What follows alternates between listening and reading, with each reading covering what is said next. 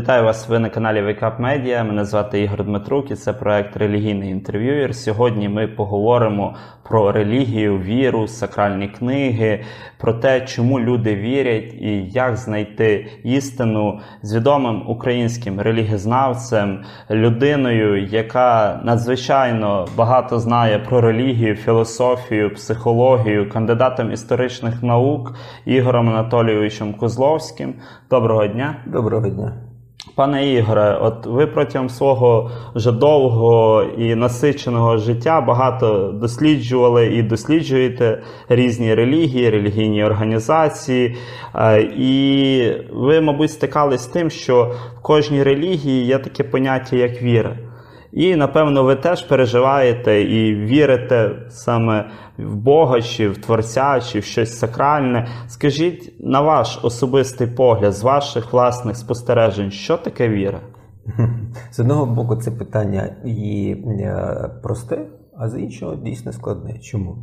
Тому що е, феномен віри він потребує е, досліджень різних науковців, починаючи від тих же релігіознавців, ми бачимо розвиток е, віри в історії. Ми можемо дивитися на віру з е, точки зору соціології, психології. Зараз цим займаються і нейрофізіологи також. Чому? Тому що це є певний феномен, який відрізняє нас від тваринного світу. І це полягає в тому, це якраз пов'язано з тим, з тим, що е, людина, на відміну від е, тварини, має уяву. Це е, дає можливість прогнозувати, да? це дає можливість описувати світ. Але ж його друга сигнальна система не дозволяє йому описати світ, який він не бачить. А відчуття того, що є щось за межами от, світу, який ми бачимо, можемо намалювати, можемо описати, є щось, певна тайна. Це по-перше. По-друге, людина істота тривожна. Тривожна істота це означає, що все, що пов'язане зі страхом, це є щось конкретне. Ми можемо знову ж таки е, зрозуміти, чого ми боїмося. Будь-яка фобія, вона має назву там арахнофобія, наприклад, людина павуків боїться або щось.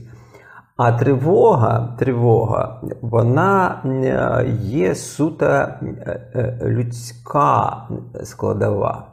Тривога те, що ми не можемо описати, чого саме нам стає тривожним. А ну, по-перше, тому що ми не знаємо майбутнього. А ми хотіли би побачити це, також ми його не бачимо. І тоді нам треба якось його все одно написати, якийсь текст для себе, для того, щоб зняти цю тривогу, тому що це знуряє. Ми дійсно, коли описуємо щось тривожне, ми описуємо взагалі в таких темних е, кольорах. Е, у вас е, там росте дитина, ви домовилися, що вона прийде додому о 9 вечора, а вона немає 10, 11, 12, тривога. І що ви будете малювати? Яку картину? Ну, найбільш жахливу. Да? Ну, да. Тому що ви стривожені. От віра, вона, е, я б сказав, так, компенсаторну функцію має, знімає, знімає цю тривогу, знімає цю тривогу і щось пояснює. Ми ж розуміємо, що будь-який текст, міфологічний текст, міф це слово, це текст, це оповідь. І для навіщо він існує цей міф? Він існує для того, щоб людина е, пояснила щось. Тобто головна характеристика міфу це пояснювальна природа. І пояснюючи, ми повинні зробити текст, в якому є розуміння того майбутнього або того, що зараз з тобою відбувається. Ми ж е, відчуваємо свою невипадковість. Якщо ми не випадкові, і все, що з нами пов'язане, також є невипадковим, що за цим стоїть? Інакше кажучи, віра стає е, тим і психологічним з одного боку механізмом, який знімає стрес тривоги. Це важливо. А з іншого, вона стимулює творчість людини в розумінні того, чого ми не бачимо з вами. Тобто ми не бачимо цієї картини. Вона фактично впливає на нашу картину світу, як світу, який тут є, да? як світу, який ми не бачимо. І ця картина світу вона складається з багатьох складових і є, е, є стрижнем нашого світогляду. І тому, якщо віра є стрижнем е, картини світу, а картина світу є стрижнем нашого світогляду. Це може бути будь-який світогляд. Наприклад, атеїзм також є певною мірою. Да, зрозуміло, це теж це віра. Це віра да. да. Немож, неможливо. Тільки, що... можливо, там Да, змінений і... ідол інший. скажімо так. Ну, я не назвав би це ідол, я б сказав, змінюється мова, да? але ж це ж не наука. Хоч Ну, була така назва науковий атеїзм. Да? Це не є наука. Чому? Тому що наука відрізняється від, наприклад, віри, тим, що є певна методологія.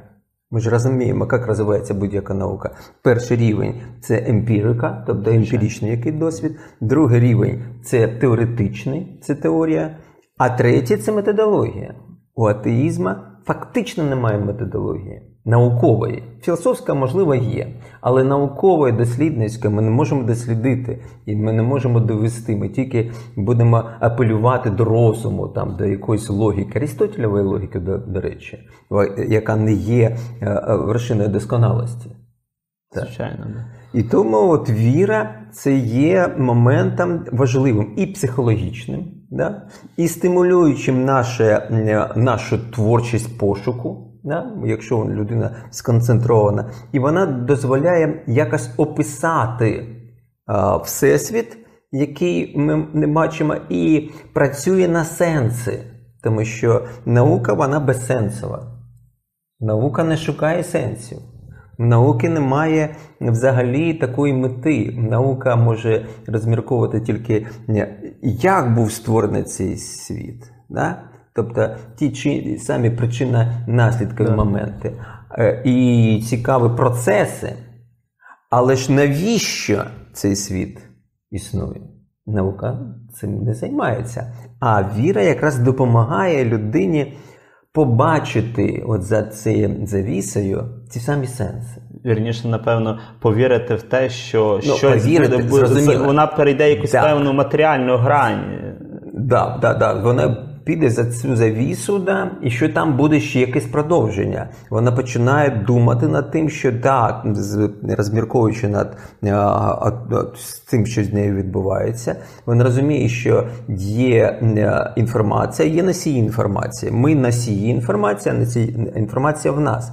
Інформація вона е, не руйнується, руйнується носій. А, і от куди ж піде ця інформація? Треба ж зрозуміти людині. І тоді та чи інша віра їй допомагає. Виходить, що віра дає людині смисл того, Так. що життя не пусте. Так. Тобто, бо Так. тому що якщо от, е, детально е, проаналізувати те, що ви сказали, і пишуть е, ваші колеги, інтелектуали про віру, релігію, то релігія дає людині перше це сенс життя, а друге, те, що людина розуміє, що е, якщо вона не буде вірити, то І не відповідати тому м, а, є б концепту, який викладений в цій вірі. Тому що віра, вона ж не просто в кого. Ну, якщо нам я спілкуюся, людина, вона каже, я вірю в Бога. Це як це я кажу, недостатньо. Недостатньо чому? Тому що е, треба не вірити в Бога, а вірити Богу. Тому що написано в Святому Письмі, і, і там біси вірують і тріпіщуть. Вони ж не це їх ніяк не рятує. А для того, щоб людина була дійсно впевнена вірою своєю, впевнена, що з нею буде там добре, тоді вона повинна вірити не в нього, а йому. звичайно. І це означає, що в її житті з'являється спостерігач. Спостерігач, як внутрішня совість, як зовнішнє спостерігач. Розумієте, да? ви зовсім інакше себе ведете, коли є спостерігач. Коли ви наодинці, ви можете дозволити собі багато що.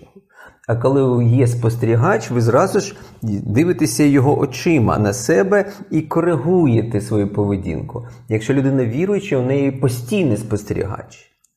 Людина, напевно, розуміє, що перед нею є якась певна відповідальність. Ось. І тоді з'являється відповідальність, тому що вона поставила питання, отримала відповідь, а за відповіддю йде відповідальність. Це знаєте, з ваших слів, так ви сказали, що тепер аж страшно не вірити. Тобто, Ну ні, тому, ось, тому ну, що от ви е, сказали ключове слово. Вам страшно. Навіть не страшно, а вже е, ще глибше тривожно.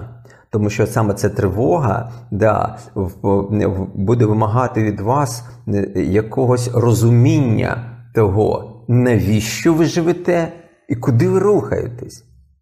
Да, тому, тому що вже є, наприклад, в мене смисл, а так виходить, що я народився там, буквально пішов в садок, потім закінчив Ну, да. школу, університет, одружився, породив дітей і просто помер. Ну, Ну, як тоді... протоплазма. Ви живете як протоплазма. Да, да. Ну, Да. фактично, е, Да. скажімо, не дуже сильно відрізняється від життя тварин. Ну, Абсолютно. Ви є просто гумус. Да. ну Да, якщо ви так, є да. тому що я постійно там е, підкреслюю там, говорячи там своїм учням, да, що гомо сапіенс, гомо від слова гумус. Да? Це Сапіенс це вже вибір. Ви, у вас є вибір або повернутися в гумус, або дійсно зреалізувати себе і стати сапіенс.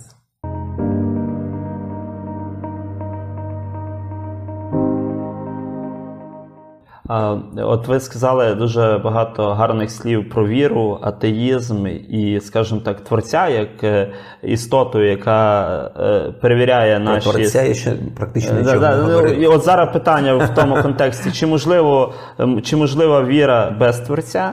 І інше питання: чи є віра частиною нашого генетичного коду? Тому що, от ви сказали прекрасні слова про атеїзм, який теж в певній мірі є релігією, вірою.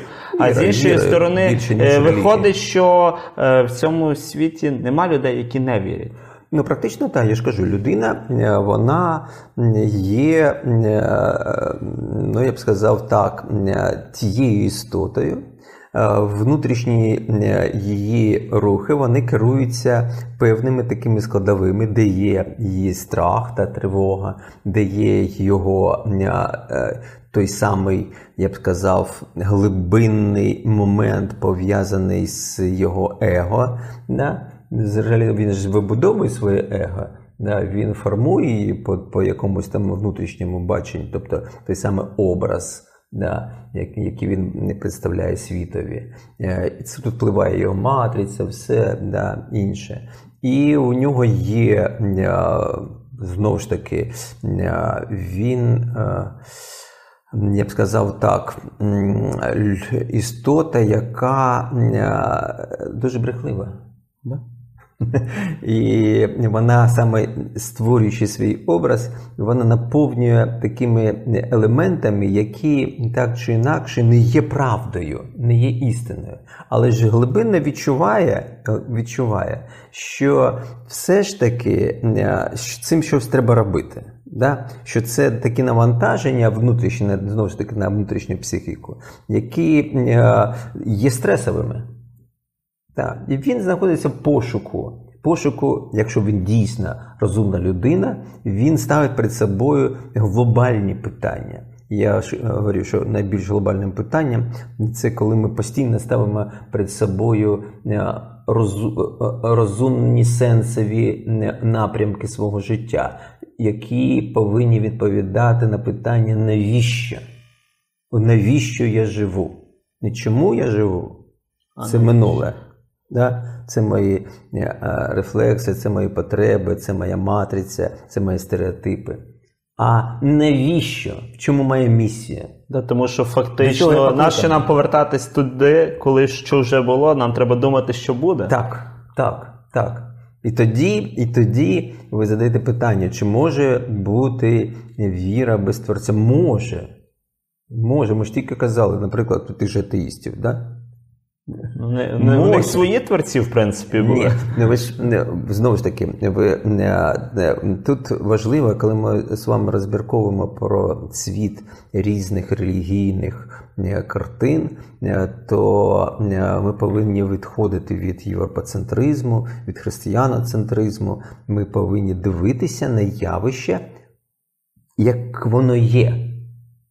Проблема е, сучасного релігієзнавства е, полягає в тому, що ми дуже багато термінів запозичили з юдео-християнського світу. Традиції, да. Да.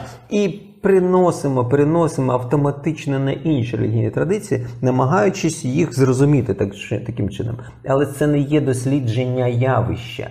Тому що ці унікальні явища, які породжені іншими культурними традиціями, можуть суттєво відрізнятися Ну, від іудео-християнського. Оце чуваць чудова думка, тому що я відразу згадав хармічні релігії, особливо Так. там індуїзм. Творець Брахма, в принципі, ніякого значення не відіграє, Знову ж таки, кальпи. знову ж таки, ви кажете. Я стверджую, що індуїзму взагалі не існує. Ні, ну це як пояснення комплексу. Знову ж таки, я ж чому кажу не існує? Тому що знову ж таки це європоцентризм. Європейці, які були колоніалісти, да? вони е, описуючи явища е, інших культур, намагалися зробити з цього моноліт. Вони це не розуміли. Казали, це все індуїзм. Нічого подібного. Брахма це явище, яке з'являється і не в, не в усіх традиціях які є в цьому безкінечному океані е, на території Індостана. Да. Шайви, шати, смарти, да, різні напрямки в, шей, в вайшнавізмі, е, да, в шиваїзмі. Тобто це безкінечність. Перед нами це чому вони, називають себе не релігія, а санатана дхарма. Санатана, да, оце. Да. Вони завжди, от коли я з ними спілкуюся, а ми Санатана Дхарма, Санатхан? я якось Да. раз одного індуса запитав, кажу, ну а у вас творець Брахма? Він, Індійця. е, да, індійця, перепрошую, некоректно. Сказав, е, я кажу, а у вас творець Брахма? Він каже, ні, Ні. Шива. «У мене- Шива, каже, я в 33 Бога вірю, і в нас Шива голова пантеону. А, ну кажу, перепрошую. А я зразу так думаю, ну Брахма, там, Ні, Кальпа, а він, ні. а він не розуміє. Ще я його питаю, а він навіть ви не розуміє. Ви ж говорите знову ж як європейці, який прочитав це в книжці. Для того, щоб це не відбувалося, треба досліджувати конкретно будь-яку, навіть маленьку там спільноту релігійну, в якої свій. Е, Своє бачення світу. І е, чому взагалі всі системи, які вийшли з е, індійського субконтиненту, мають назву Дхарма. Дхарма це ж не релігія. Це ми намагаємось знову ж таки перекласти. Чому? Ну там так легше. А насправді це зовсім інше, інше бачення світу. Там не є не тільки е, даршани, які ортодоксальні, там є е, неортодоксальних даршан також безліч. Да? А там немає творця. В тому ж буддизмі. Там немає творця.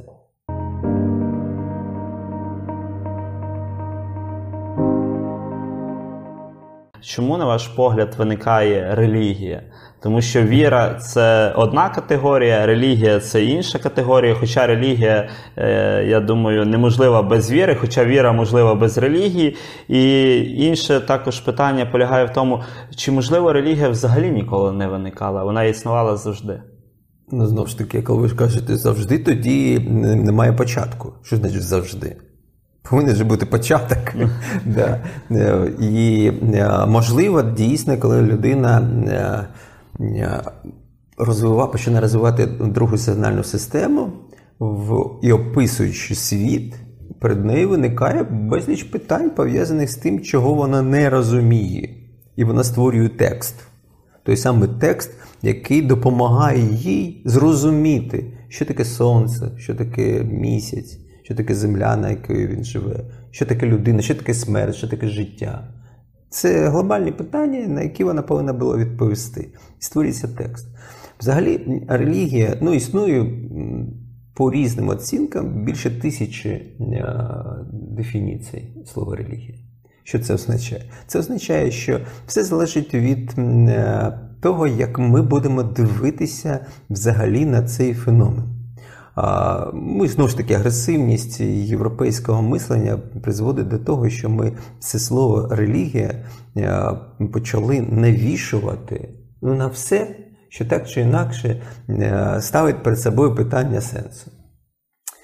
І е, що таке релігія?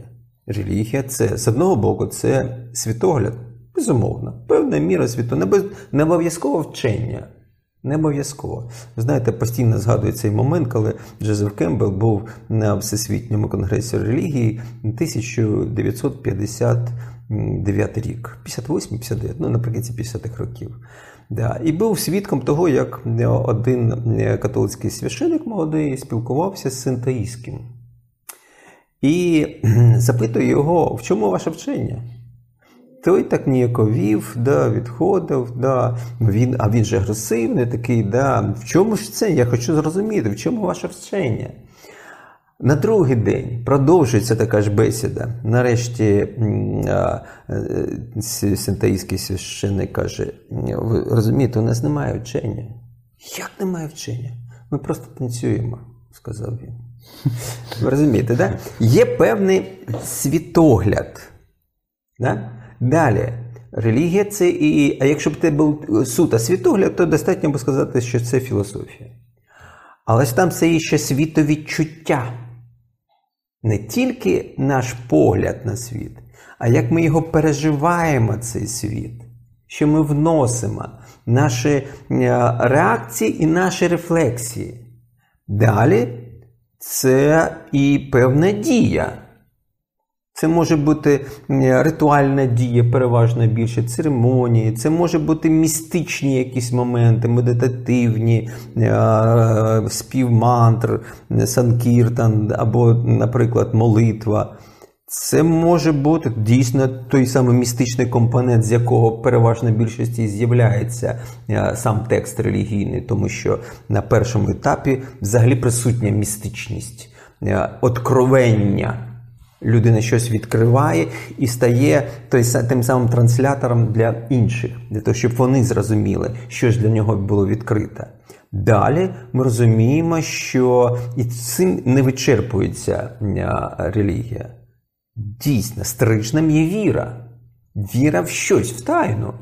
Не обов'язково це буде творець. Це тайна, певна тайна, яка відкривається через знову ж таки через ці самі дії, церемонії, через намагання містичним чином спілкуватися з цією тайною, або безпосередньо як з особистістю, як в арамічних системах, або спілкуватися так, щоб відкрити від простір цієї тайни, як, наприклад, не в теїстичних системах. І зрозуміло, що і цим може не вичерпуватися самопоняття релігія. Релігія це і організація, тобто спільнота людей. Спільнота, яка знову ж таки випрацьовує історичне якісь форми спілкування і між собою. Це певний етичний компонент. Безумовно, там він присутній етичний компонент. Тобто, це є системне поняття. Його не можна просто е, описати якимись двома-трьома там е, моментами.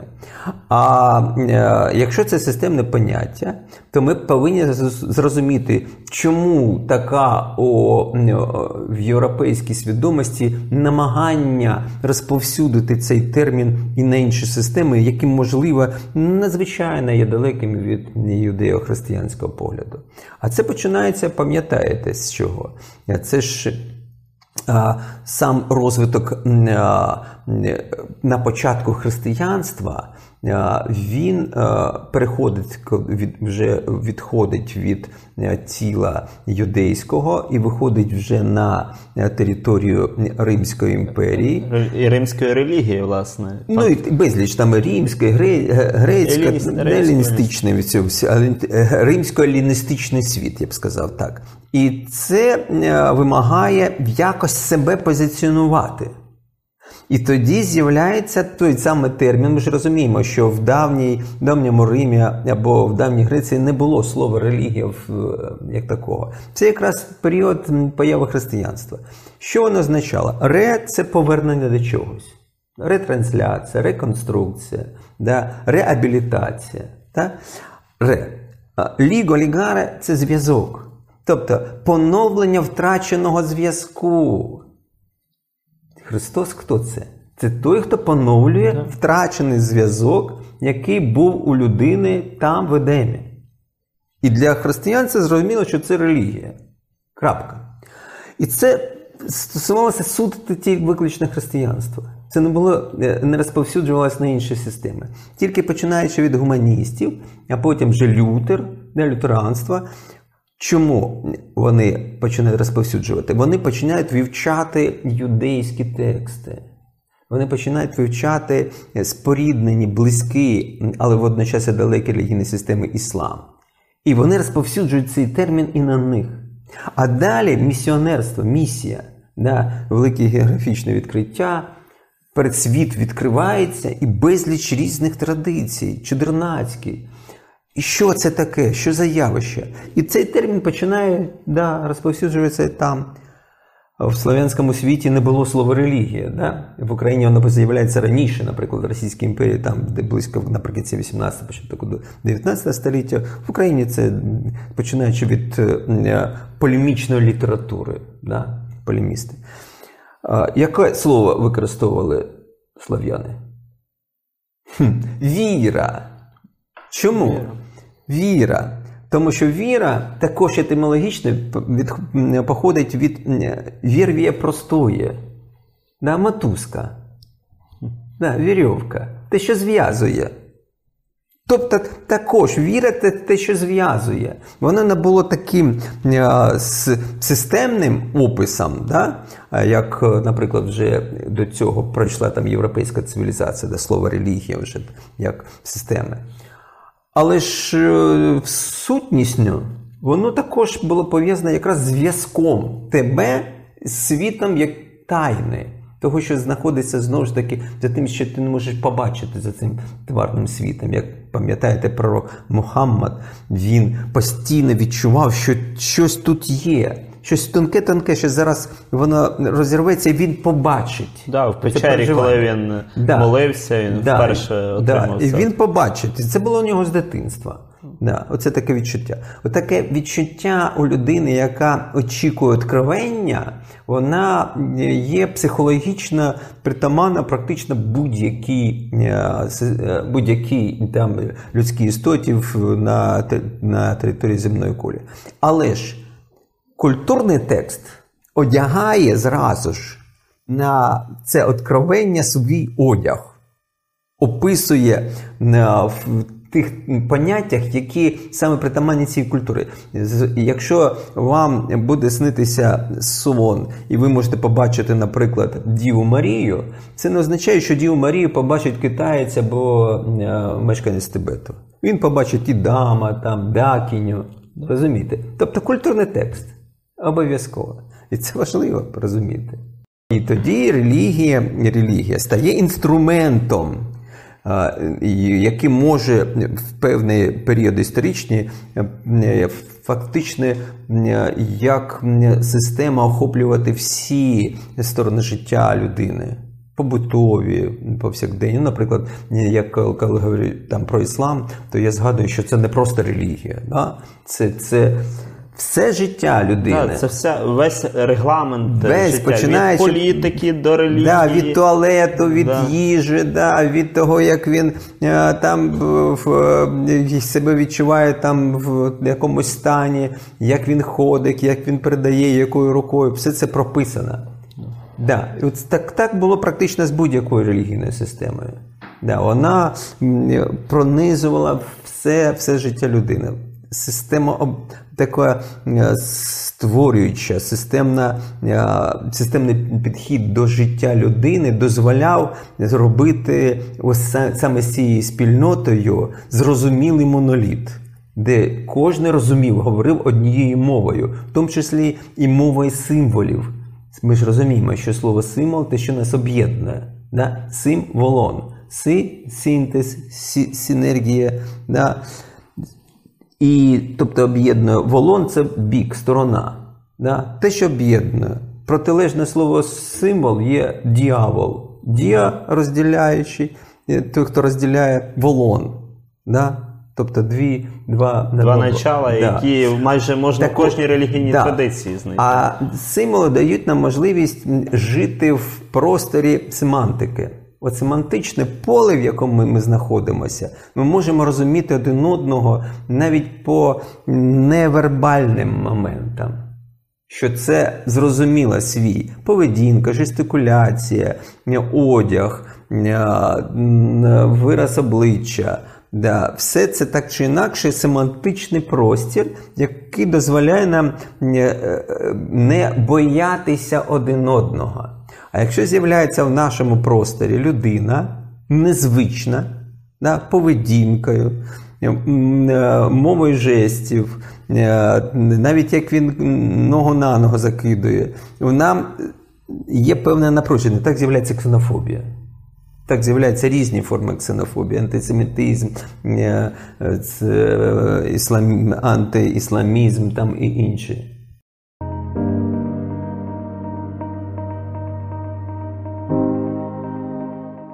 Чому особисто ви стали дослідником релігії? Що стало таким наріжним каменем, що ви вирішили присвятити своє життя цій нелегкій справі, і справа, яка не завжди цінується, наприклад, на нашому суспільстві, тому що дослідник релігії завжди, от ви дуже гарні думки сьогодні говорили, що ми, європейці, ототожнюємо багато там таких понять, як релігія, там віра, церква під свої категорії. Ну, от да. нас зараз, наприклад, релігієзнавець, дослідник релігії, ототожнюється з якоюсь певною, скажімо, конфесійною приналежністю. Так, та, ну це, це знову ж це є наслідком загального тотального гуманітарного невігластва. Тут нічого не поробиш. Це не гуманітарне невігластво, й не проблема сучасної України, не тільки України. Ну, сучасної України ми про неї говоримо. Це є однією з причин взагалі навіть війни на Сході. Гуманітарне невігластво. У людей а, немає історичної пам'яті, у людей немає а, вміння рефлексувати, розмірковувати, і немає знання гуманітарного для того, щоб він міг так чи інакше аргументовано доводити свою точку зору. І я цими проблемами, можливо, з дитинства займаюся. Займаюся, мене цікавило. Ще, може, це моя родина, може, це книжки, які були моїми співбесідниками протягом всього життя. Цікавість до іншого до його внутрішнього світу, якщо можна так сказати, це було головним в, в моєму розумінні того, навіщо я живу. І далі ну, різні етапи мого життя, і різні священні книги читав досить рано. А я в дитинстві, з самого дитинства починаючи, да, займався різними там практиками і взимку ходив ну, от в такій же сорочці, мінус 30, мінус 25 градусів. Да. Або взагалі так напіводягнути в топліс, можна сказати. Там я рубав дрова, носив воду. І був такий випадок, там приходили люди з сусідньої церкви і, дивились. Я, А потім вже моїй матері сказали, що вони приходять, бо там є така чутка, що тут є якийсь святий хлопець, який там босоніж взимку ходить по снігу, читає святе письмо, да, ну він не, не курить, не, не вживає нічого такого. Да. Це, мабуть, святий. Розумієте, да? То мене це цікавило саме із точки зору свого внутрішнього світу, ці практики, які я для себе використовував для становлення свого розвитку. І вже потім, коли на кордоні на іранському служив, мені було цікаво бачити релігійне життя. Там, до речі, і курди були, і зрозуміло, мусульмани переважно. І вірмени там в скелях закинуті монастирі на іранському кордоні я служив.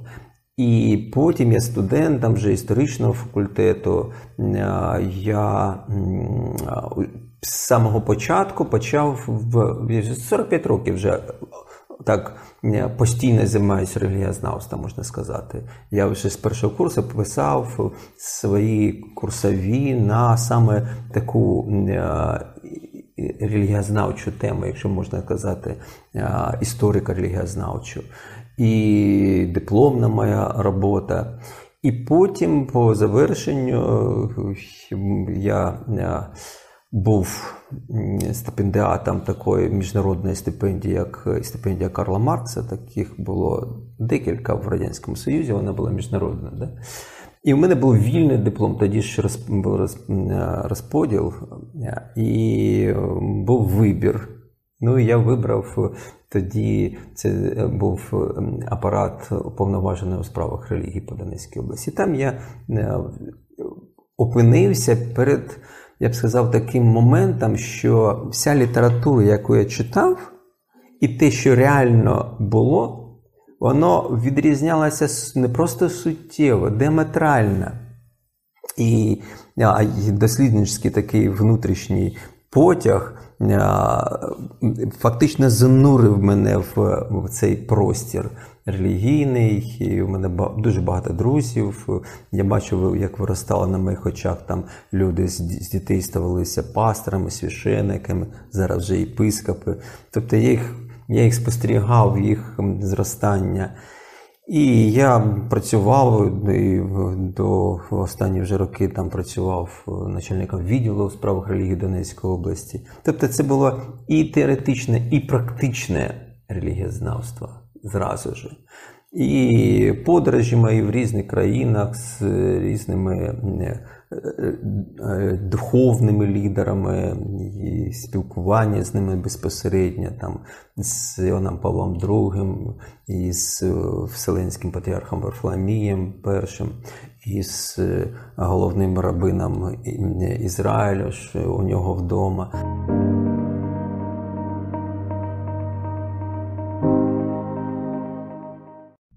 Да, всі ці подорожі е, багато, наприклад, в Америці, ну я не знаю, разів 10 я в різних штатах е, з, з різними спільнотами релігійними, коли ти живеш вдома, коли ти не просто там буваєш на, на їх зібраннях, е, коли ти приймаєш участь в релігійних тих чи інших релігійних церемоніях. в Тобто ти набуваєш досвід внутрішній. Ти можеш розповісти про цей досвід не з того, що ти прочитав, а те, що ти пропустив через себе, прожив. Да. Ти розумієш, що таке зміна свідомості да, під час тієї чи іншої е, релігійної дії. І чим тебе наповнює, якими сенсами, це також впливає. А є якісь такі духовні лідери, можливо, маловідомі е, духовні люди, які на вас особливо вплинули на ваш розвиток і на формування ваше, як не лише дослідники, як людини, яка вірить? Ну, ви знаєте, ну так не можна сказати. Практично е, весь період мого спілкування з релігійними діячами різних напрямків це загальний вплив. Щось виокремити важко, але ж загально ти спілкуєшся і. Е, у тебе є е, відчуття знову ж таки такого ти стаєш частиною цього процесу. Ти переживаєш це не буденно, а, І цей процес безкінечний. Наприклад, там я спілкуючись е, з блаженнішим Святославом, представителем Української греко-католицької церкви, ми там в наших діалогах пишемо спільну книгу, і е, ти, ти не просто його слухаєш, а не просто відповідаєш, ти знаходишся в атмосфері. Оцей момент знаходитися в атмосфері не виносячи судження. Ми ж розуміємо, що релігієзнавець це не той, який займається апологетикою або критикою. Він досліджує, але ж як включений спостерігач. Не відсторонений, а включений. Якщо ти не не можеш бути включеним спостерігачем, то ти будеш просто описувати ззовні картинку. Але ж ти не будеш описувати те, що є безпосередньо внутрішнім От, текстом. е, пане Ігоре, ви сказали зараз чудові е, слова і думки, особливо про те, що треба бути включеним і практично адаптований під релігійних діячів, під тих людей, які Ну, вірять. навіть не під тих, а разом з ними. Так, бути частинкою.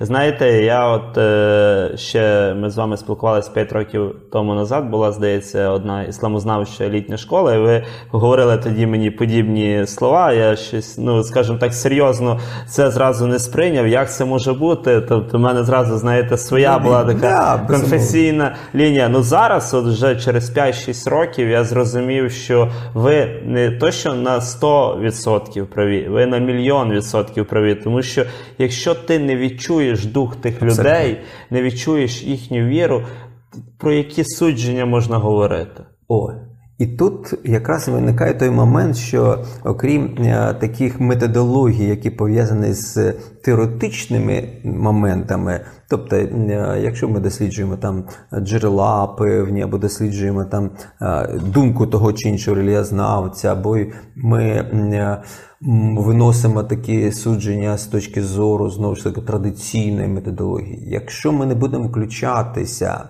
в е, методологію, використовувати методологію практичну, а практична методологія вимагає від нас емпатії. Без емпатії ви не почуєте. Ви ж повинні почути серце. Як в Японії є такий термін кокоро. Да? Кокоро це не просто серце, як таке ментальне серце. І ми повинні говорити від серця до серця. Да? Кокоро. От це якраз коли ми відкриваємо цей сердечний центр і відкриваємо в іншій людині цей сердечний центр, ми можемо тоді не тільки слухати, але й почути. Це головне. От е, це, мабуть, найголовніше для релігізнавця почути, тому Так. що зразу всі прочитали декілька підручників і вирішили, що от як добре знаю про цю релігію, я знаю про цих людей. А ой, вони такі, для чого мені там Так, глибше, як там вже один академік про це написав, чому мені це варто досліджувати? Навіщо мені піти на те богослужіння? А вдруг мене там, вибачте на слові, з'їдять там чи покусають? Насправді, з власного теж досвіду ніхто нікого не кусає, ніхто нікого не Ні, мучає. можуть покусати, якщо Ні. ви прийшли, наприклад, дивитися на ритуальних канібалів. Ні. Да, да, є такі Мо- моменти. Можуть і з'їсти. Ну, я спілкувався із такими, да, і ти ж повинен розрозуміти, ти ж релігіознавець. Для тебе є головним та сама істина, розуміння цього процесу. Як один мені розповідав, е, він брав у мене такі певні уроки, але ж завдяки цьому е, я е, так його ну, досліджував. І він розповідав, що там у них, наприклад, в Кот Дівуар є там в місцевість, де люди займаються ритуальним канібалізмом, але ж ні в якому разі там не в грудні, не в січні, а тільки в трав, наприкінці травня. А якщо він буде їсти в е, грудні, то він буде божевільний. Його просто е, да, ну, це ж його хвороба. А це, це тільки ритуальний, тобто це певний ритуал пов'язаний. І там ну, це цілі цікаві моменти. Зрозуміло, як людина це тебе напружує, це може навіть відштовхувати. Але ж ти дослідник. Ти повинен зрозуміти феномен. Так що буває такі, що можуть покусати.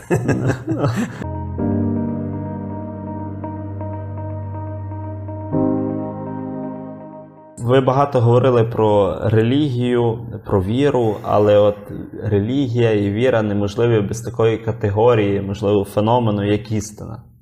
Що, на ваш погляд, є істина? Чи взагалі можна в цьому фізичному житті знайти, відчути, пережити істину? Ви знаєте, це як святість. Святість е, вона е, відноситься до певного абсолюту. Віднос в цьому світі, е, де все е, відносно одного чи іншого, е, ми не можемо е, добути абсолютної святості, але ж ми повинні рухатись. Життя це процес. Е, Пошук істини і йти до істини це процес. Для віруючої людини він знайшов. істину. Ви знаєте, як це один ха- хасид говорив: якщо ти не знайшов істину, чому не шукаєш? Якщо ж знайшов істину, чому не радієш? Да. Тобто е, люди, які вже знайшли для себе істину, вони її описали. Да? Це означає, що вони заспокоїлись і почали від і той самий процес відповідальності, що робити. Да, як пам'ятаєте, коли е, після е, на п'ятидесятницю апостоли перед всім цим загалом юдейським виступали, і у всіх, хто там був присутній, вони е, повірили і підійшли до апостолів і запитали, а що нам робити, брат, може, браття? І Петро відповів, що робити. Тобто далі вже йде дія. Да? І оця дія це вже коли ти співпадаєш з істиною. Істину дійсно так описати е, ну, дуже важко, тому що істина пов'язана якраз з сенсами. Е, Можна її е, описати як процес, знаєте, як будь-який містик, який пережив той чи інший містичний досвід, він не може його описати. Але він може показати шлях до того, як пережити цей досвід. Тобто показати шлях до істини. І у цей момент, коли ти розумієш, що цей шлях не просто шлях, як в Дзені кажуть, що не ми йдемо шляхом, а шлях йде скрізь нас. Да? Тобто це тебе змінює. Змінює. І істина це не просто передати словами комусь цю істину. От е, знову ж таки, говорячи про е, бачення людини на шляху, є певний е, простір, де ми можемо йти, і переважна більшість, 99% навіть е, віруючих, де саме горизонтальним шляхом.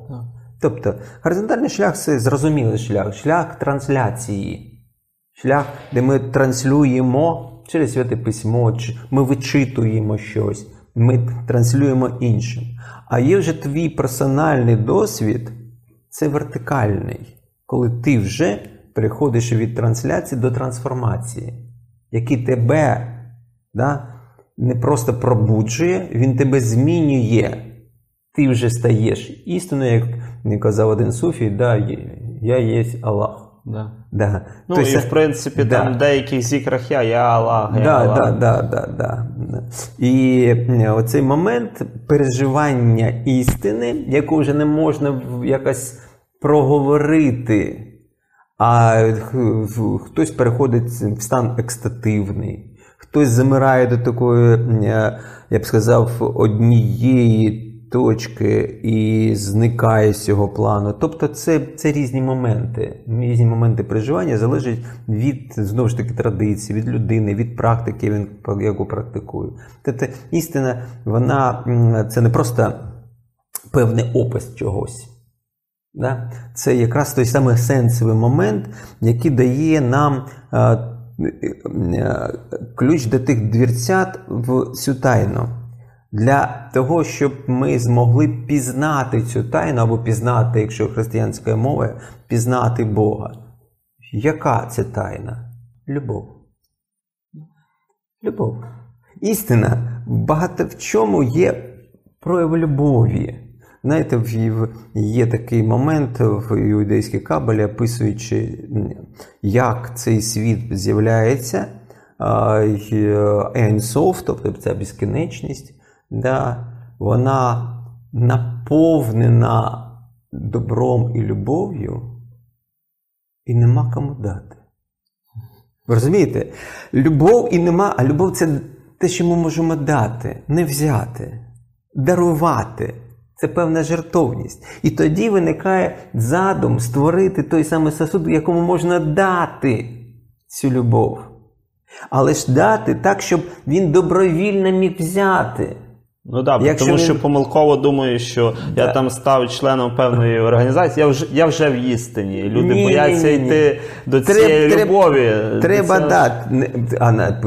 І Іоанн також пише про це, і про і Петро пише, і Павло пише про те, що тільки любов є найдосконалішим шляхом, що тільки любов це той самий інструмент, за яким ми можемо пізнати Бога, тому що Він є любов. Ну, в в принципі, якщо розглядати будь-яку там більшість релігійних е, організацій, то всі, в принципі, сходяться до того, що та, да, та, традиції, да. Якщо говорити про релігійні традиції, то в принципі у всіх в них істина це є Бог, а Бог є любов.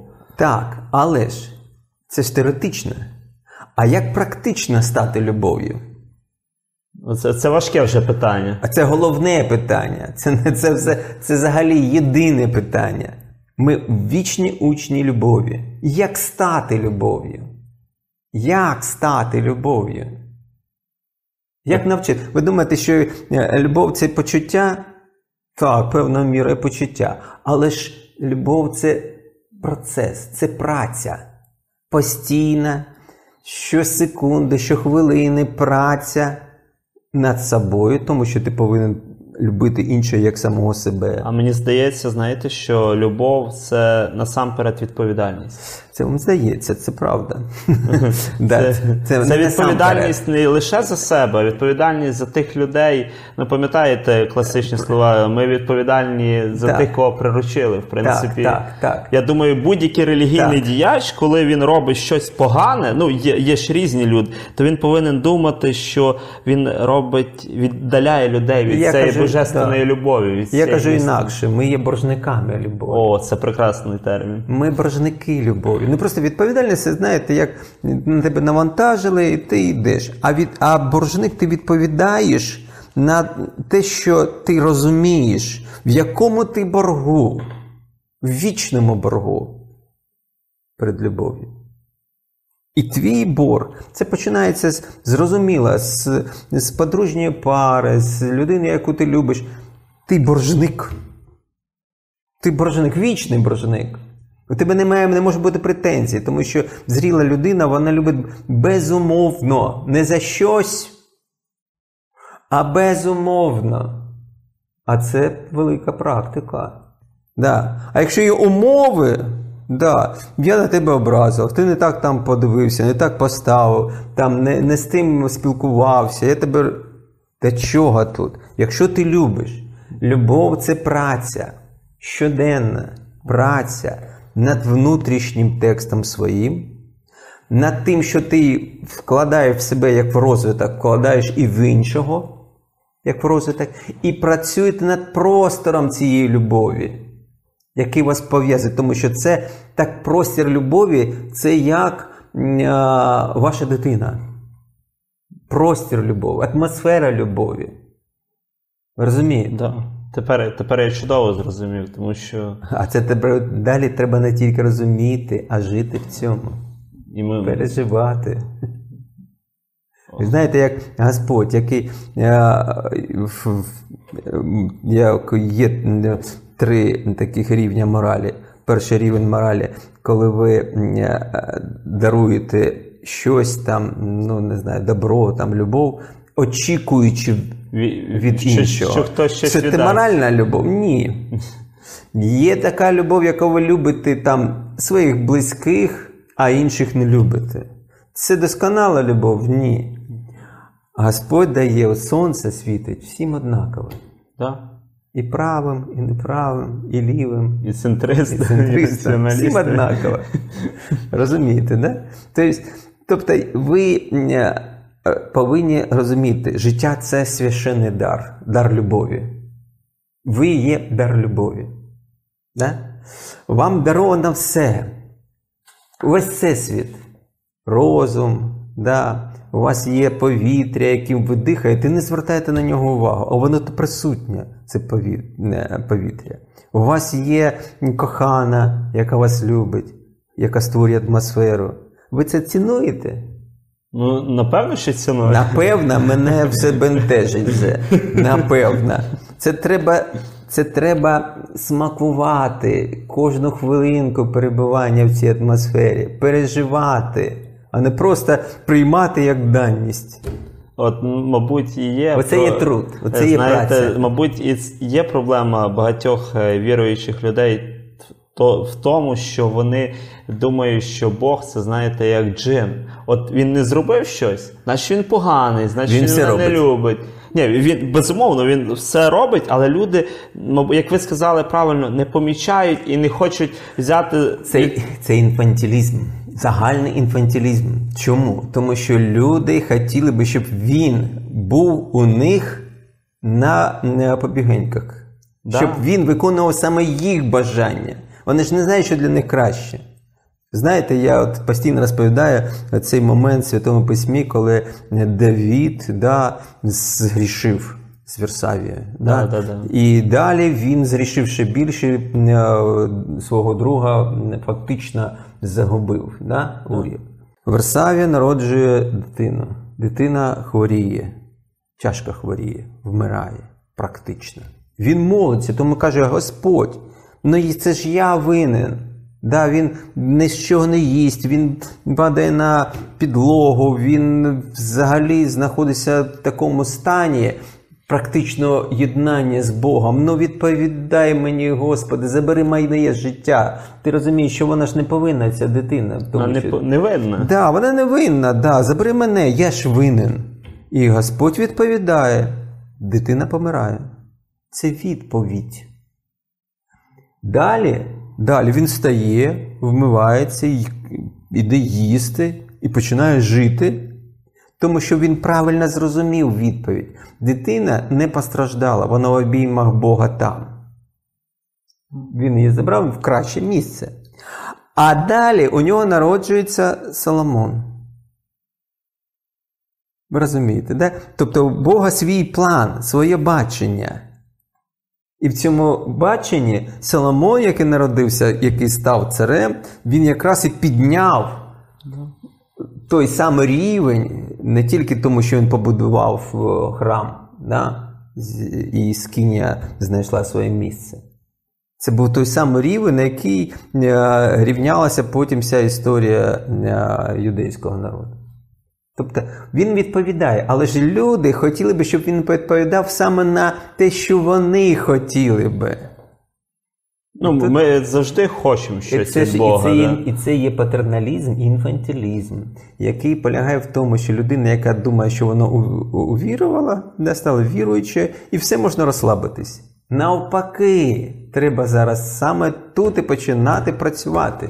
Да, бо це, як знаєте, в Євангелії одна із притч, що якщо не побудуєш будинок на камені, то не, Да. з піску він Треба просто будувати. Да, треба на камені. А коли людина, наприклад, приходить е, в якусь релігійну традицію, коли вона там атеїст чи не вірила, а тут приймає, ну не будемо говорити, яку там релігію. Важливо, що вона є частиною, хоче знайти Бога. Е, Вона будує лише фундамент. А от який Так. буде будинок, е, це вже залежить від самої людини. Я пам'ятаю, моя покійна бабуся завжди мені говорила, що якщо ти будеш робити добру справу, то Ісус тобі е, на небі е, поставить один кирпічик. Якщо ти будеш робити погану справу, то два кирпічика забере. Тому я завжди так, от ця мораль завжди супроводжує мене життя і зараз. Я розумію, що в принципі, напевно, там не буде ніякого такого буквального будинку, але я розумію, якщо я щось роблю погане, от те, що ви власне і говорили, що релігія, віра це є частина цієї тривоги. Так. І ця тривога, цей страх, тривога породжує мені хороші думки і те, що треба любити життя, цінувати життя і прагнути рано чи пізно зустрітись з тим творцем, який сюди мене Більш попав. того, я скажу, ви практично е, намалювали картину, яка в свій час е, була е, створена в юдаїзмі, до речі, в, в хасидизмі, в Хабаді. Кожна людина насправді створює духовну істоту своїми вчинками. Якщо у неї добрі вчинки, він добрий вчинок, він створив світлого янгола. Якщо у нього дурний вчинок, він створив демона. І далі все буде залежати. Якщо він більше демонів створив, вони потягнуть його в мір кліпот. Якщо буде більше світлих ангелів, він до демонів. І далі ще якраз е, в Святому Письмі е, апостол Павло каже, що ми є синергістами, сороботниками, та, синергістами з Богом. Тобто це означає, що ми повинні працювати. І більш того, е, у людей ж там уявлення, наприклад, едем, да? можна що відпочивати. Нічого подібного, коли людина була створена, у неї були вже обов'язки доглядати за садом. Тобто він працював там. Він там вже з самого початку створення працював. Це означає, що оця, це ж не просто зовнішній сад, це і внутрішній сад, це внутрішній храм, над яким ми повинні працювати. В цьому ж і є той самий сенс розвинутої релігійної системи змінювати людину, змінювати її, змінювати, наближаючи до тієї святості. Ви покликані святі, говорив апостол Павло. Да? Тобто ми покликані до святості. Ми не святі. Да. Але поклик є. І це важливо. Це той самий момент, який ми повинні усвідомлювати, якщо беремо на себе відповідальність, називатися там мусульманами, християнами. Це ж відповідальність. Ти береш на себе ім'я Його. Ти вже не свій. Так, як ти будеш вести, про нього буду говорити.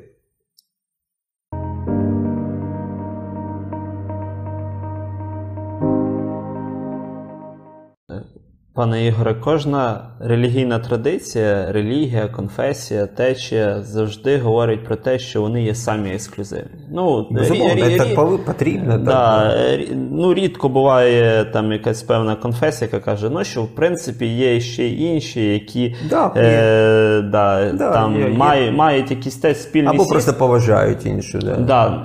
І зараз от виникло чимало різних рухів, які позиціонують та апелюють себе як ну, релігії, які мають мету, головну мету об'єднати інші релігії. Але, як правило, коли аналізуючи Та, ці релігійні традиції, е, дійсно є така хороша мета. Я вважаю, що взагалі єдність релігії, єдність людства, націй це е, завжди добре, але з іншої сторони, і розмаїття теж е, має, ну скажімо, таку прекрасну соколинку.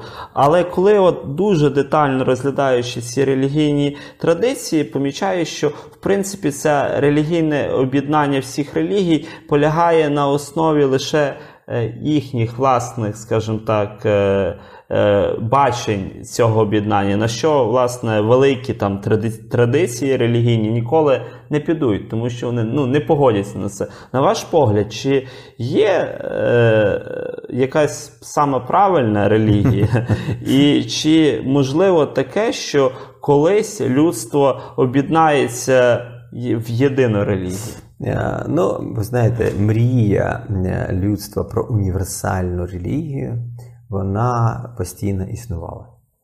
Ми це можемо побачити, наприклад, в античні часи. Цій же Олександрії постійно ці ідеї універсалізму вони виникали. Це призводило до того, що виникала ще одна релігійна система. Або той же масикхізм, да? да. який намагався поєднати і всі вірування Індії і іслам, який прийшов. Та й там е, власне зараз ці деякі дослідження, що і сихізм дещо із християнства брав, так, щоб так, об'єднати так, християн. Але Безумовно. Е, ну, в принципі, це вийшла хороша, самодостатня. Самодостатня, так. Да. Це пов'язано з тим, що е, ми, кожен з нас, має свій внутрішній світ. І навіть якщо представники, начебто однієї конфесії є, але ж все одно є різне бачення. Ви знаєте, як не подорожуючи в Штатах, я був в одній церкві, яка розкололась. Вони представники однієї конфесії, да, Church of Christ, е, да, у них начебто там дуже проста система. Чому вони розійшлися? А був такий час в Америці, в Сполучених Штатах Америки, коли не було кондиціонерів. Ну, це страшний час, ви розумієте, да? не було кондиціонерів, ну жах такий. Да? І а, причастя вони закривали так, серветкою. Ну, щоб, ви знаєте, різні комахи там не сідали.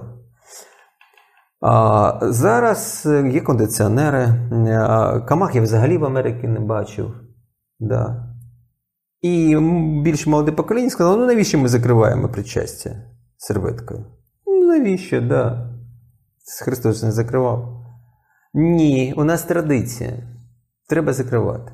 Все, і розійшлась церква. Ви розумієте? Да. Або, наприклад, причастя з однієї чаші, як Христос сказав, чи від у кожного повинна своя окрема. Та від однієї зрозуміла річ. Або да, ми п'ємо е, вино, чи ми е, сок п'ємо. Хто як, хто як любить. Ви ж розумієте, да? навіть такі дрібні, начебто для нас, для зовнішнього спостерігача, дрібнички, а для цієї спільноти це суттєвий момент. Це по-перше. По-друге, ви розумієте, да, що е, ми ми ж повинні розуміти е, наше багатство взагалі е, всього світу в тому, що ми різні. І той же гасла Європейського Союзу єдність в різноманітті.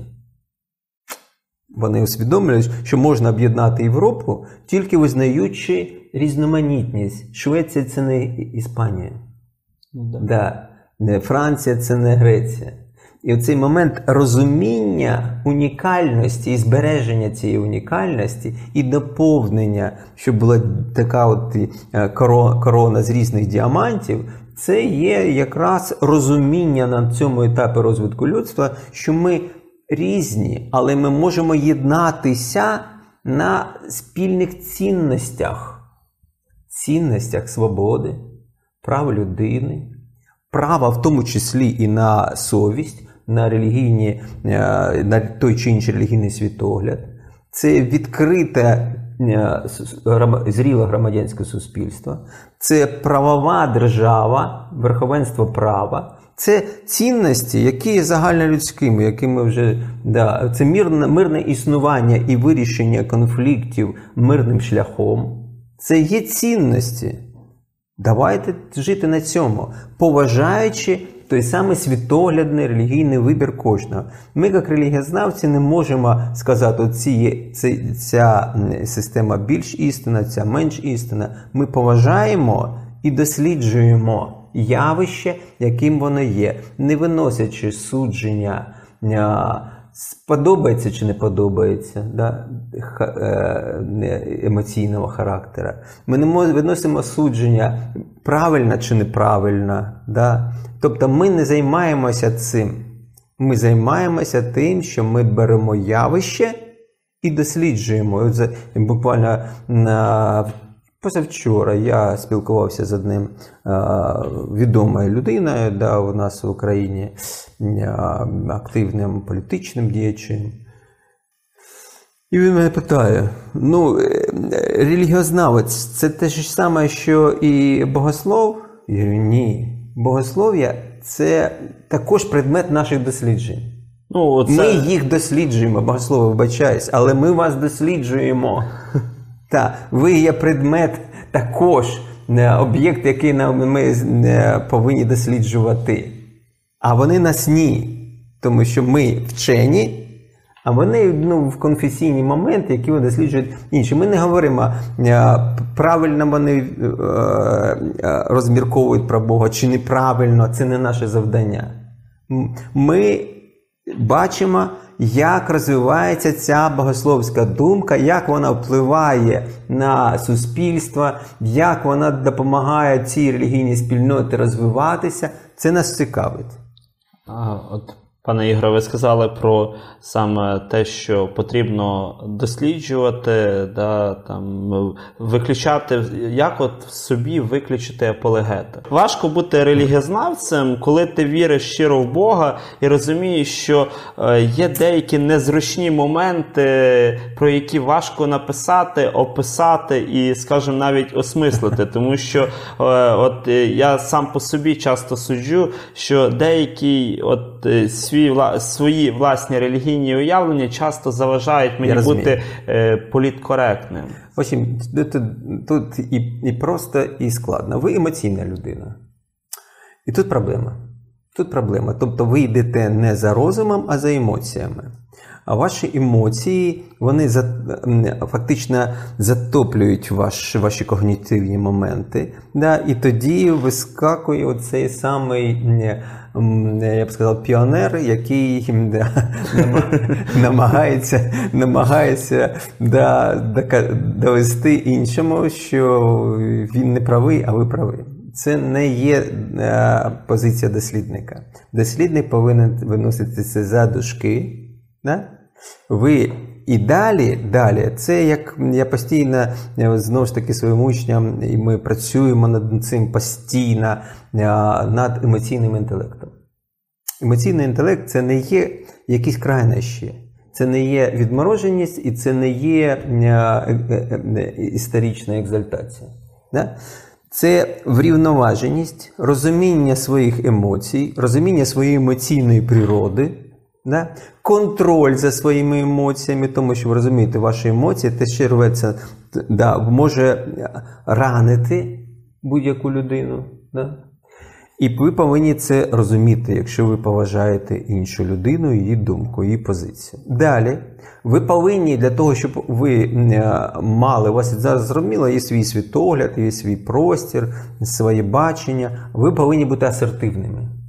Асертивність це стрижень, на якому е, будується е, ваш внутрішній світ. Асертивність. Асертивність це означає, що у вас є своя позиція, але ви толерантно відноситесь до іншої позиції. До іншого світоглядного вибору, не тільки світоглядно, е, будь-які моменти пов'язані там з поведінкою, з, да, ви далі. І другий момент, ви повинні розуміти іншу людину. Не тільки про себе думати. Ви повинні думати про іншу людину. А це означає, що ви е, використовуєте метод емпатії. Ви емпатичні.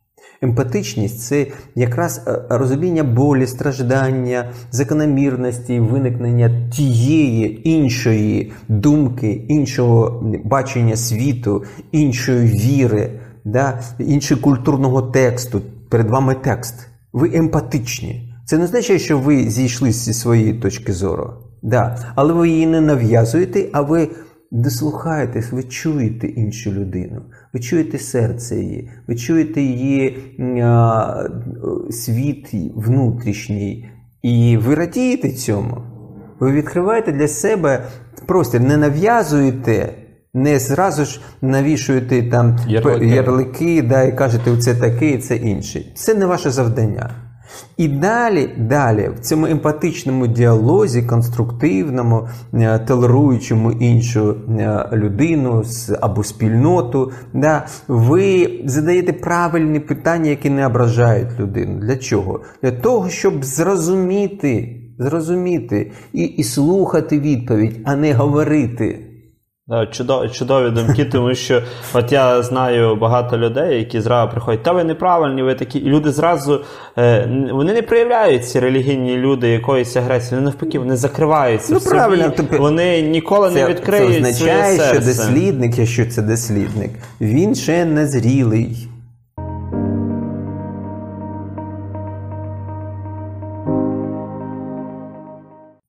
А пане Ігоре, от е, на ваш погляд, чи можна бути хорошим релігієзнавцем, займаючись, займаючись е, лише теоретичним аспектом дослідженням, чи навпаки потрібно е, поєднувати його із практичною діяльністю, з практичним дослідженням? Хороше питання.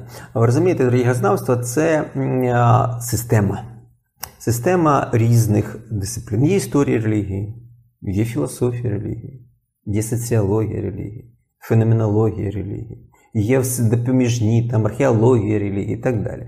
Це залежить, як, який це релігієзнавець. Якщо він вузько займається темою, наприклад, історичною, да, і досліджує е, ту чи іншу релігійну систему, якою вже не є.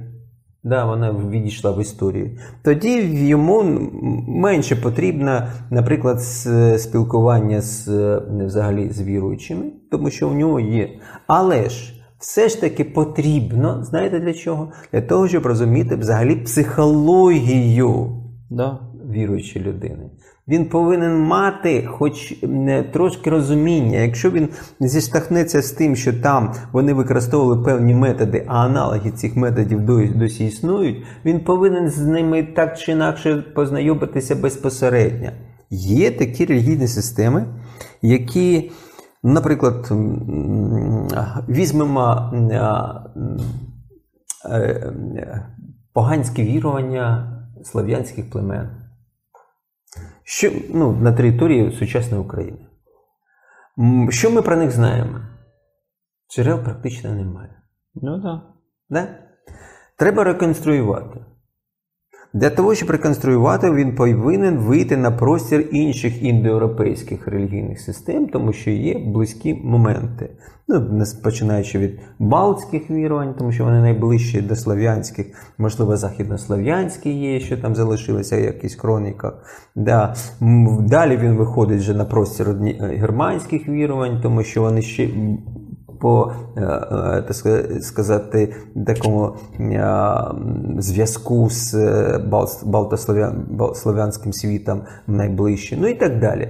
Тобто він виходить вже в світ інших релігійних систем. Йому потрібно вводити компаративістику для того, щоб реконструювати.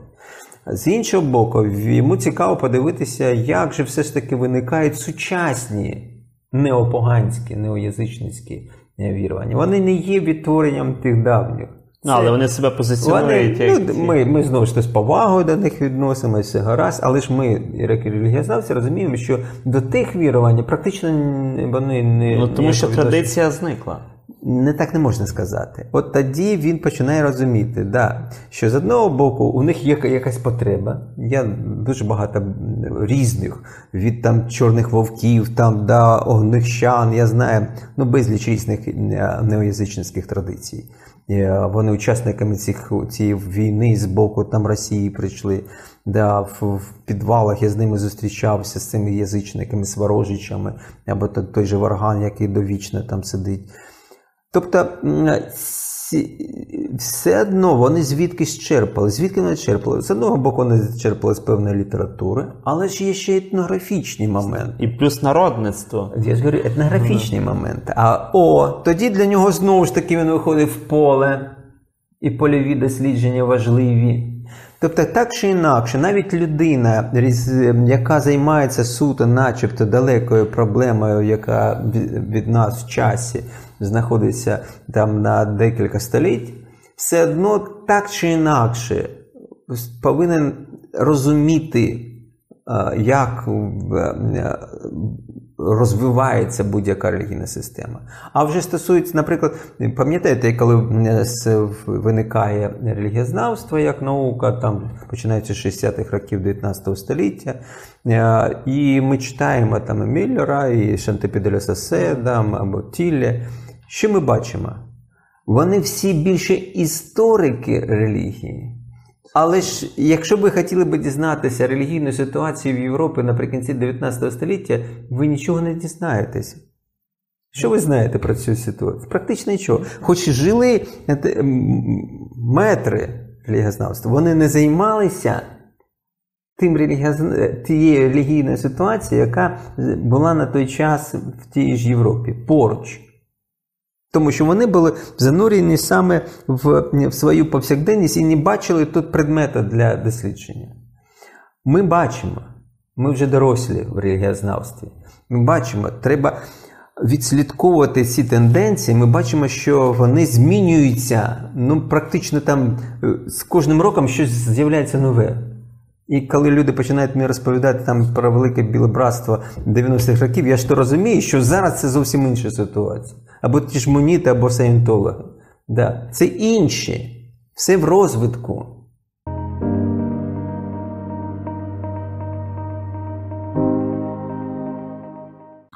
Е, говорячи е, про релігієзнавство, от ви багато сказали про релігієзнавців, релігієзнавство, історію релігії. А от який сучасний стан, на ваш погляд, українського релігієзнавства і яким шляхом розвитку нам потрібно йти? Тому що ми багато і не лише в релігізнавстві, а й в науці, в освіті, в політиці. Ми шукаємо якийсь цивілізаційний орієнтир, скажімо так. Да. Є, е, ми українське релігієзнавство, як і світове релігієзнавство, знаходиться в розвитку. І це добре. Добре, е, по-перше, е, є певні проблеми, які нам не потрібно постійно актуалізувати і продовжувати. Перша проблема це проблема методології.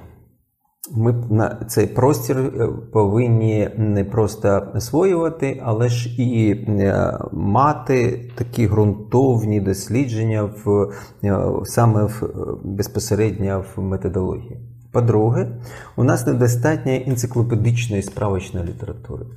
Це важливо. Це важливо, тому що це ну, будь-якій науці є вже ус... База. базові такі моменти, а у нас або певні там перекладні, да, немає, не бачимо такого суттєвого внеску саме українських релізнавців. Далі, це ми дуже багато приділяємо часу в дослідженнях якраз тих е, головних конфесій. От це да, я знаю, Але ж, да. багато пишуть про православну церкву, Да, і, і- одне те саме. одне Ні, й не, те це не, не стосується лише релігізної, я кажу, що Да, як да, студенти, наприклад, Да, релі- да, да. І Проси- вони на один на одного посилаються. Але ж є безліч інших тенденцій, які треба.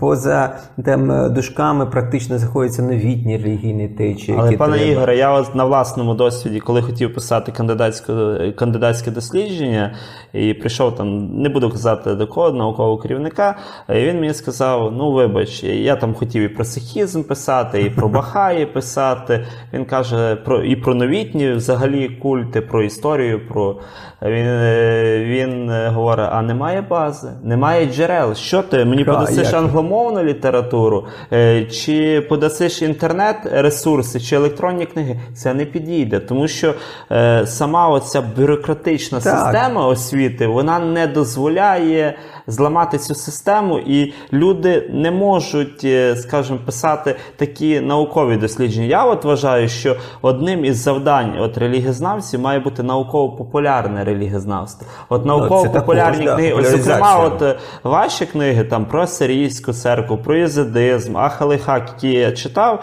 я вам скажу, що от українською мовою, ну взагалі це чудово. Ці книги мають тисячами накладами, їх повинна держава вкладати, друкувати. Ну але ж немає, ну не Ну, лише да, да, да. і дивно, Цей... чому ці книги не на книгарні, не в книгарнях, а от коли ти інколи приходиш, дивишся, ну є Дюргейм, там, да, там є Конт.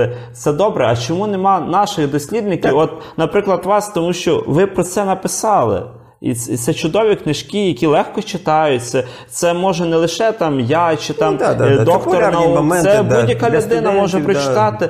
Е, І я от теж там писав книги, там путівник релігій. Я знаю, що там з точки зору наукової спільноти воно не є серйозним дослідженням. І не- Але, але з іншої сторони, Це якраз і працювати над простором цієї гуманітарної е, не гуманітарного Зна, знаєте, я одному теж там досліднику релігії, там доктору філософських наук, сказав, кажу, що моя мета, щоб до вас студенти приходили навчатись в університет, тому що це моя місія. А ви вже там робіть з них хороших, якісних дослідників, тому що студенти, от я знаю, як коли я йшов на релігієзнавство навчатись, думали, що я буду попом, ну священником. Та ти будеш священником, попом. Та ні, кажу, це релігієзнавство. Релігіознавство чи релігієзнавство. Так, Оце- це, це наука про релігію. Да. Тому я думаю, що е, потрібен, по-перше, консенсус е, між релігієзнавцями, і з іншої сторони, Так. е, те, що релігієзнавство це важлива наука, дисципліна для нашої країни. Тому що от ми можемо, знаєте, стати е, тим еталоном, тому що в плані свободи волі релігійного сповідання релігійної волі ми одна із най вищих країн, скажімо, в пострадянському Да, просторі і не лише в Європі. І ми цим повинні хвалитися і робити, вкладати в цю галузь більше грошей. Тому Тим що більше, що ми в цьому унікальна країна, унікальна не тільки тому, що у нас е, дуже таке цікаве законодавство, яке було прийнято в 91-му році, на хвилі такої демократизації, воно випереджало час. І оце є. Ми у нас ми маємо не- одну з найкращих законодавчих систем з точки зору е, свободи розповідання в Європі. Да, Це правда. Бо тому що є в багатьох країнах деякі релігійні, новітні релігійні Да. організації заборонені, Да, в Україні або вони вільно... правах. Да, але це Так. суперечить саме формі демократії. Да, і це пов'язано також з тим, що ми є унікальна країна з точки зору різноманіття різних релігійних поглядів. Ми не є е, моноконфесійна, ми поліконфесійна і мультирелігійна держава. І це вже проблема самої держави. Е, Як е, мати цю знову ж таки єдність в різноманітті? Ми, ми всі українці, у нас є наша країна, і ми розуміємо свою відповідальність, але ж ми маємо право мати е, свою картину світу. І ми дійсно на, на той момент, коли руйнується Радянський Союз, в Україні було 50% всієї релігійної мережі колишнього Радянського Союзу. 50%. В Росії 25%, 25% в інших 13 державах, які постали на руїнах е, колишнього Радянського Союзу. У нас 50%. Навіть під час Радянщини. Ми були вже унікальні. І зараз у нас майже 40 тисяч релігійних спільнот. Да, в Росії там 27 тисяч, хоч населення більше ніж три рази. Це Про що це говорить? Про те, що для нас характерні взагалі були духовні пошуки людей. Ми найбільша православна держава в світі, якщо скласти всі гілки православ'я. Да? Ми найбільша греко-католицька країна світу серед усіх унійних церков. Ми найбільша протестантська країна Східної Європи. Ми найбільша баптистська країна Європи взагалі. У нас кожна кожного практично е, кожного е, місяця виникає новітня релігійна спільнота, яку треба досліджувати. І це є наші українці, які знаходяться в духовному пошуку. Да? Да. І хто, якщо не релігієзнавці, будуть цим займатися? Якщо ми будемо виключно дивитися тільки на якісь там ну, мейнстрімні релігійні спільноти, тоді, е, ну, вибачаюсь, ми не будемо відповідати своєму призначенню. Ви напевно знаєте, що в Україні вже дуже давно діє факультатив в школах християнської етики. Е, І от е, мені цікава ваша думка, чи потрібно вводити, наприклад, факультатив історії релігії, тому що, от е, ви знаєте, тенденція йде до того, що е, треба інтегрувати різні е, людей з різними релігійними поглядами в українське суспільство. Ви дійсно сказали, ми поліконфесійна країна, і не можна стверджувати, що ми суто там православна країна. А от е, чи потрібно вводити такі уроки, і що ці уроки можуть дати? Я б, я би зробив це не факультативом. Історія релігій це не повинна бути такою дисципліною в школах для того, щоб у дитини не було а, такого самого невігластва в розумінні е, далі тих чи інших релігійних духовних там пошуків, е, як по історії, так і в сучасності. Це дозволяє знову ж таки врівноважити, тому- тому що серед учнів є багато людей з різними позиціями е, в їх родинах. Да? Є християни, є мусульмани, є юдеї. І є велика кількість світських е, родин, які е, ну, з острахом будуть відноситися, наприклад, до християнської етики, але спокійно будуть сприймати дисципліну да, історичну, де будуть якраз показувати палітру, е, роль і місце релігійного фактору в історії людства, і який досвід людства взяло саме з цих от, релігійних поглядів. От я нещодавно переглянув ваш е, цикл відеолекцій по сакральним книгам. Дуже, до речі, рекомендую нашим глядачам теж глянути. Ми дамо посилання внизу під цим відео. Ви говорили дуже багато про Коран, Біблію, про Тору. Е, Взагалі, от на ваш погляд, що може дати людині, наприклад, християнину, який вважає, що лише сакральною книгою є Біблія, наприклад, ну зрозуміло, Тора це теж в християнстві вона в певній мірі е, це старий заповіт. А от там, наприклад, е, Кітап і Агдас, е, Коран, там Да. Божественний принцип чи інші священні Так. книги, що можуть дати наприклад, да. Да, да.